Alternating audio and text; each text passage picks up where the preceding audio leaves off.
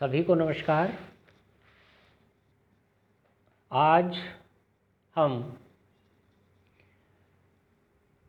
जिस विषय को लेकर आए हैं, उसका नाम है वर्णों का उच्चारण स्थान। हिंदी भाषा में वर्णित या उच्चरित कोई भी वर्ण का उच्चारण स्थान क्या है? डेफिनेशन या इसकी परिभाषा यदि मैं कहूँ तो हो सकती है मुख के जिस भाग से जो वर्ण बोला जाता है, वह भाग उस वर्ण का उच्चारण स्थान कहलाता है। यानी हम जिस वर्ण को मुँह के जिस भाग से उच्चरित करते हैं, वही भाग उस वर्ण का उच्चारण स्थान है। उच्चारण स्थान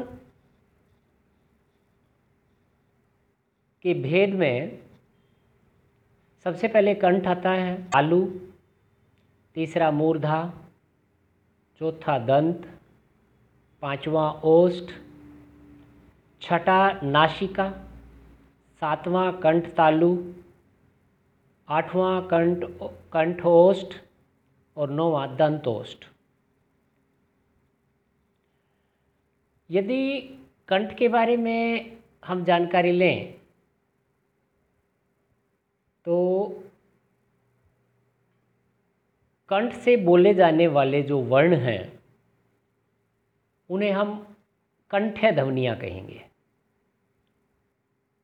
अर्थात, जो हमारे कंठ से ध्वनियाँ उच्चरित होती हैं, वो कंठ्य ध्वनियाँ कहलाती हैं। जो हमारे तालु से ध्वनियाँ उच्चरित की जाती हैं, वो तालव्य ध्वनियाँ कहलाती हैं।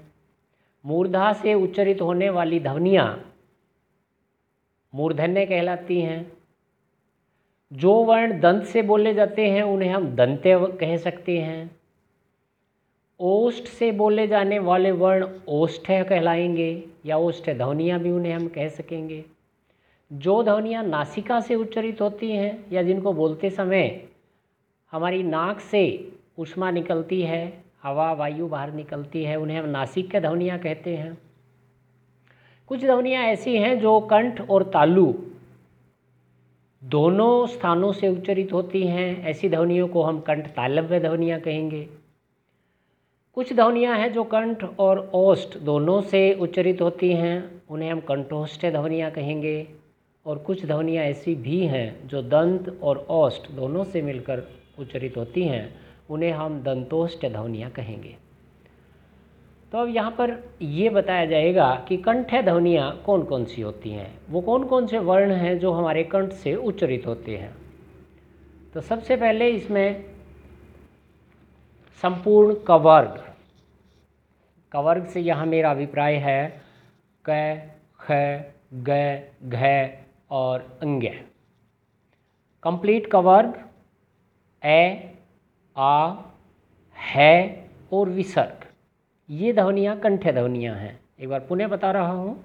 कवर्ग ए, आ, है और विसर्ग। ये ध्वनियाँ, कंठ ध्वनियाँ हैं। उसके बाद सेकंड आता है, तालव्य ध्वनियाँ। जिन्हें हम, जिनका उच्चारण स्थान तालु के नाम से चिन्हित किया जाता है।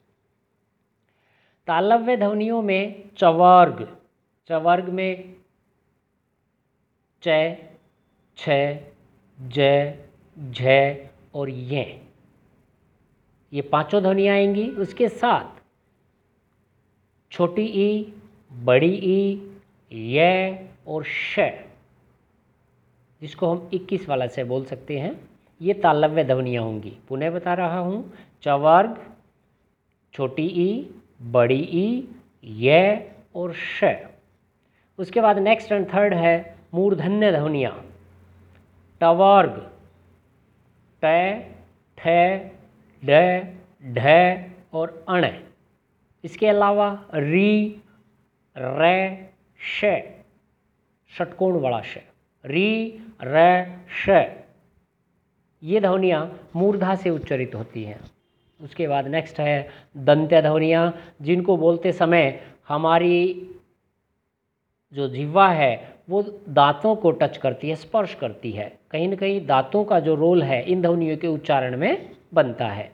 तवर्ग तय थ ध, न और स, जिसको हम सड़क या सपेरे वाला स कह सकते हैं। उसके बाद नेक्स्ट है ओस्ट है ध्वनियाँ जो, जिनको उच्चरित करते समय हमारे होठों को एक्टिव होना पड़ता है। ओष्ठ ध्वनियों में पवार्ग, प, फ, ब, भ, मैं, छोटा ऊ और बड़ा ऊ ये ध्वनियाँ ओष्ठ ध्वनियाँ हैं। उसके बाद है नासिक के ध्वनियाँ। नासिक के ध्वनियाँ वो ध्वनियाँ होती हैं जिनको उच्चरित करते समय हमारी नाक से आवाज़ या मैं कहूँगा ऊष्मा निकलती है। नासिक के ध्वनियाँ प्रत्येक वर्ग की अंतिम ध्वनि नासिक के ध्वनियाँ होती है? जैसे अंगे ये अण, न और मैं। उसके बाद में नेक्स्ट हमारा उच्चारण स्थान आता है कंठ तालु। ऐसी ध्वनियाँ जो कंठ और तालु दोनों से मिलकर उच्चरित होती हैं। इसके अंदर आता है ए, ऐ। ये दोनों ध्वनियाँ कंठ तालव्य ध्वनियाँ हैं, या हम कंठ तालव्य हम इनको कह सकेंगे। नेक्स्ट है कंठ ओष्ठ कंठोष्ठ ध्वनियाँ जिसके अंदर ओ और औ। ये दोनों जो है वो वर्ण आते हैं और लास्ट है दंत जमा ओष्ठ जो दोनों उच्चर उच्चारण स्थानों से मिलकर जिन वर्णों का उच्चारण स्थान होता है, ऐसी ध्वनियों में व और फ। ये ध्वनियाँ हैं, दंतोष्ट ध्वनियाँ, व और फ।